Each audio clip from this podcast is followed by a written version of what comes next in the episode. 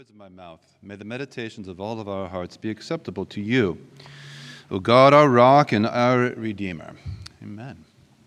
It's a beautiful offertory, isn't it? Praise to the, Lord of the small broken things who sees the poor sparrow that cannot take wing. I think that will connect with a little bit of my uh, thoughts that I want to share with you this morning. It's a, we've been in a little sermon series uh, I've titled Firsts, appropriate for the first month of the year. Um, we've been looking at some of the firsts of Jesus' ministry. So his first public act, uh, baptism, he was baptized in the River Jordan. Um, his first miracle, we looked at last week, the first miracle was a, at a wedding in Cana, turning water into wine.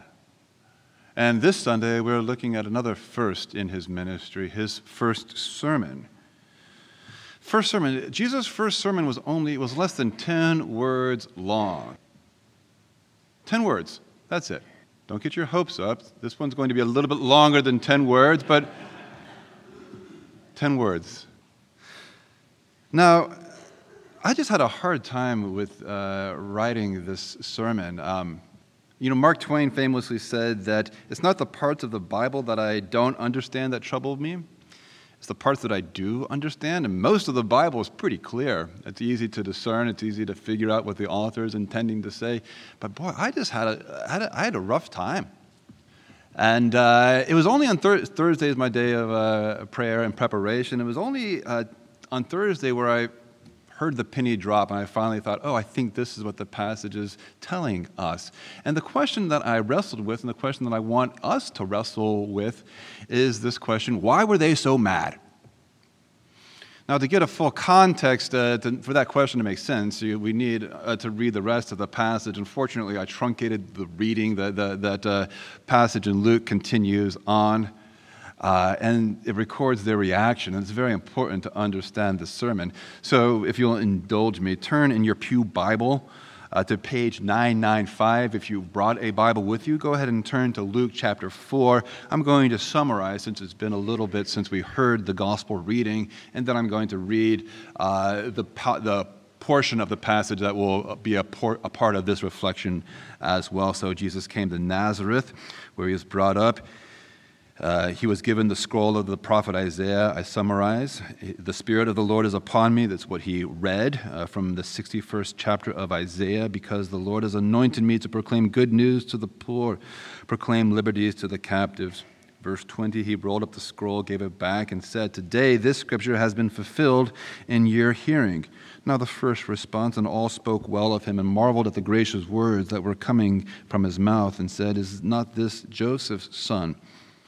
That's where our, ended reading, our reading ended. It's a very positive rea- reaction. However, kind of goes downhill from there. Follow along with me. He, he said, Doubtless you will quote to me this proverb, Physician, heal yourself. What we have heard you did at Capernaum, do here in your hometown as well. He said, Truly I say to you, no prophet is acceptable in his hometown, but in truth, I tell you, there were many widows in Israel in the days of Elijah, when the heavens were shut up, three years and six months, and a great famine came over the land. Elijah was sent to none of them, but only to Zarephath in the land of Sidon, to a woman who was a widow. There were many lepers in Israel in the time of the prophet Elijah, and none of them were cleansed, but only Naaman the Syrian. Now they're mad. When they heard these things, all in the synagogue were filled with wrath.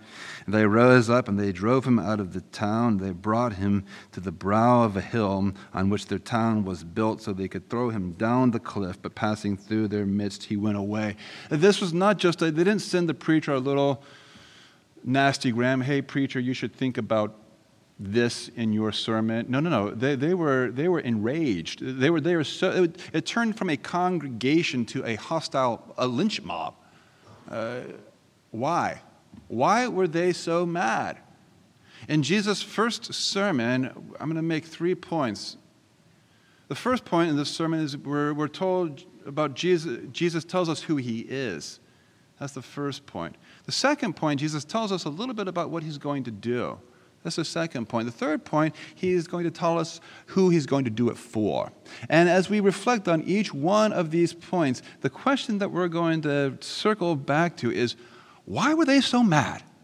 Why they why they want to toss him off of a hill? So, the first point Jesus tells us who he is. The Spirit of the Lord is upon me, for he has anointed me. God has anointed me. Jesus tells us that he believes it's true of himself that he has a special role in God's plan that he is empowered by the Spirit and set apart for a special task. That's what the word anointed implies in the Old Testament. People were anointed for a special task. So, kings, for instance, were anointed. Jesus is saying, ah, The Spirit of God is upon me, and I am set apart for a, a special role. And Christians believe that this is true, that the baby born in Nazareth, Bethlehem, the carpenter from Nazareth, was, was more than what he appeared. He was the Son of God in the flesh, filled by the Spirit in a special way, given a unique role and responsibility, anointed for a special task. I'm grateful for a sad but clarifying conversation I had with a neighbor and friend, a good friend, a couple of years ago. Good person, generous person, uh, faithful member of a church. And somehow in this conversation, this person knew of my line of work, and somehow the subject of Jesus Christ came up. It doesn't happen in every conversation, but it did happen in this conversation. And my friend said something about their church that was so stark and so startling, it has stayed with me. They said, Oh, my church is just not that into Jesus. And I, I just, I was so startled. I mean, a couple of thoughts went through my mind. Well, if your church is not into Jesus, then what are you into? I was, I was saddened by the nonchalance, as if there was, this was no big deal, as if Jesus were one of many things that a church could be into. You like potatoes, I like potatoes, like, you know, give and take, as if he was some option on the salad bar. We're just not into him, but we're into other things. And it was so stark that it just made me realize that the church is, to borrow the colloquialism, the church is into Jesus. Christians are into Jesus. We believe that he has a central role in God's plan. We believe that he was anointed for a special task, that being to bear the sins of the world in his body on the cross, and by doing so, open the way for salvation, to reveal God's love for his world. And on Baptism Sunday, it's important to return to some of these basics of the faith. We believe, I believe, there's no more important question than some of these basic questions. Have you trusted in Christ for what he has done for you? Do you desire to follow him as your Savior and your Lord? Is there anything that's in the way of your life that impedes your following of him? So, our first point is Jesus tells us who he is anointed, filled by the Spirit but did that make them mad? Nope. It did not. If you follow along in our text, we read they, they marveled at his gracious words. They spoke well of him. Great sermon, Pastor. We like that one. And they said, Is not this Joseph's son? So maybe there's a little bit of hint of patronization that they didn't, those people listening didn't quite appreciate the full impact of what Jesus was really claiming to be, but they, they weren't angry. What made them angry? Maybe it's a second point what he said he was to, going to do. God has anointed me to do the following proclaim good news to the poor. He has sent me to proclaim liberty to the captives and recovering of sight to the blind, to set at liberty those who are oppressed, to proclaim the year of the Lord's favor. This is what Jesus claims is his role and responsibility. Is that why they were angry at him? Did they want to throw him off a cliff because Jesus was nice to poor people? No. Matter of fact, that's the one thing that most people, regardless of their faith commitments, appreciate about Jesus Christ, and that he was kind. He was kind uh, to people that were overlooked. He was kind to women of a questionable reputation. He was kind to lepers. He was kind to tax. He was kind to the down and the out. He, he had good news for the poor. And that is the one thing that most people, regardless of their faith, appreciate about him. And it's the one thing that the pre- people should appreciate about the church. The church should do those things and be known for doing those things that Jesus did. He cared for the poor. The Apostle Paul was told the one thing that he is to do is to remember the poor. And I'm so grateful for our partnerships uh, with Mariah Center. I'm so grateful for our outreach committee, Annabeth, and a few others who ensure that our, our church is tied in with vulnerable, with, with those who are vulnerable. That's where Jesus was. Jesus was with the vulnerable. And so it's wherever there's vulnerability, you can pretty well guess that that is where the church should be as well. With vulnerable mothers, and there are even more vulnerable children. We should be with vulnerable people like uh, you heard about our Sojourners ministry, people without a home, people looking for a home. The one thing that most people appreciate about Jesus, and the one thing they probably appreciate, appreciate about the church is uh, the Lord's generosity to those who, from all worldly standards, were undeserving. So they were not angry because of who he said he was. They were not mad because of what he said he was here to do. So I guess that leaves only our third point. Our third point is they must be mad at him. They wanted to throw him off a cliff because of who he said he was going to do it for.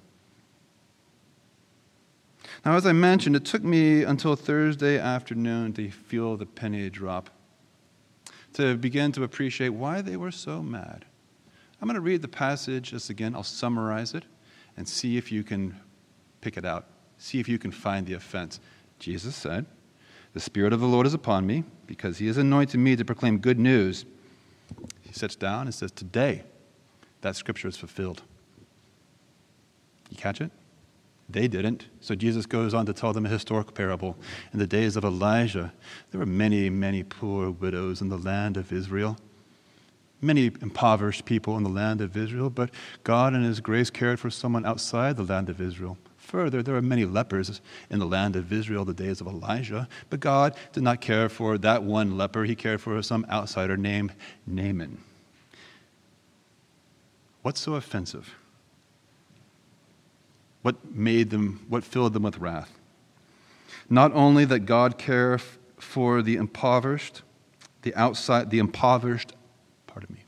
Not only did God care for the impoverished outsider, but he is claiming that the insiders are just as impoverished as well. There's poor all around, poor widows, poor lepers in the midst of Israel, into a congregation full of good, faithful Israelites. He's saying the good news of I've been anointed to preach good news to the poor, and I've just done it. You see, he's pointing to himself as a spirit filled, anointed messenger, and he's pointing to them, to you, to me, as the poor, the blind, and the captive. God has anointed me to preach good news to the poor, and it's done. And that's why they're offended. Who are you to call me poor, impoverished, and blind? Uh, Jennifer, my wife, and I have a great marriage, a very healthy marriage, but even in healthy marriages, uh, there are disputes. And oftentimes, our disputes will sort of degenerate into these broad, sweeping statements like, You're blind, you can't see, you're deaf, you can't hear what I'm saying, or something general and not particularly helpful like that. And whenever that happens, the other person's mad. mad. I can see, I'm not blind. Not quite as mad as they got, not ready to toss one off the cliff or toss yourself off the cliff, but still you get angry. And they were angry because Jesus told them that you are poor, you are blind, you are captive. Jesus, this congregation turned from a congregation to a lynch mob because Jesus told them something which was unpleasant to contemplate, yet thoroughly biblical and empirically obvious that humanity is hopelessly fallen, blind and poor, captive. Why were they mad? Not because of who he said he was. Why were they mad? Not because of what he said he was to do. Why were they mad? Because of who he said they were poor, blind, and captive. And that made them angry because they did not think of themselves in those regards any more than you and I think of ourselves in those regards. A recent study revealed that 65% of Americans believe they are above average intelligence. Get it? 65%. I'm actually surprised the, the, the, the percentage is that low. I thought it'd be even higher. Psychologists have dubbed this tendency to inflate not only our intelligence, but everything else, our attractiveness, our morality, our driving ability, as the quote, Lake Wobegon effect. Lake Wobegon, a fictional town from the Prairie Home Companion, where all the women are strong, the men are handsome, and the children are all above average. We do not think we're poor, captive, and blind. Matter of fact, we think we're all pretty much above average. But Christianity simply does not share this inflated sense of our, ourselves. It does not. And you cannot make sense of the Bible. You cannot make sense of the life of Jesus Christ. You cannot make sense of uh, his sacrifice on the cross if you think you're pretty much above average.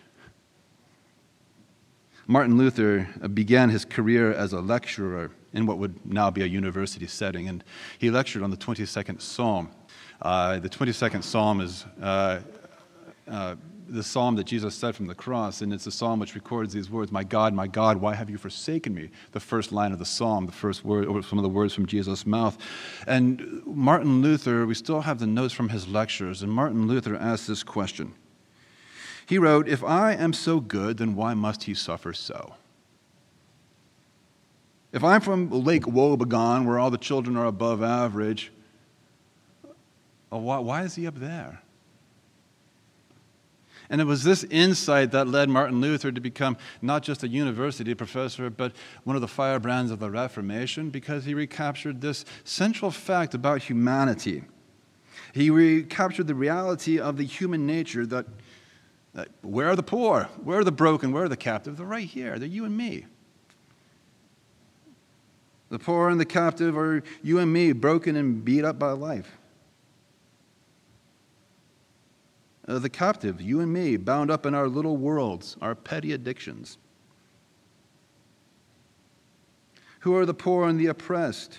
They are you and me who think they will never experience the favor of God, who think that life holds nothing more than disappointment. These are the poor. And these are they to whom the Messiah has good news. Good news that Jesus loves you, that he came for you, that he died for you as if you were the only one in the world.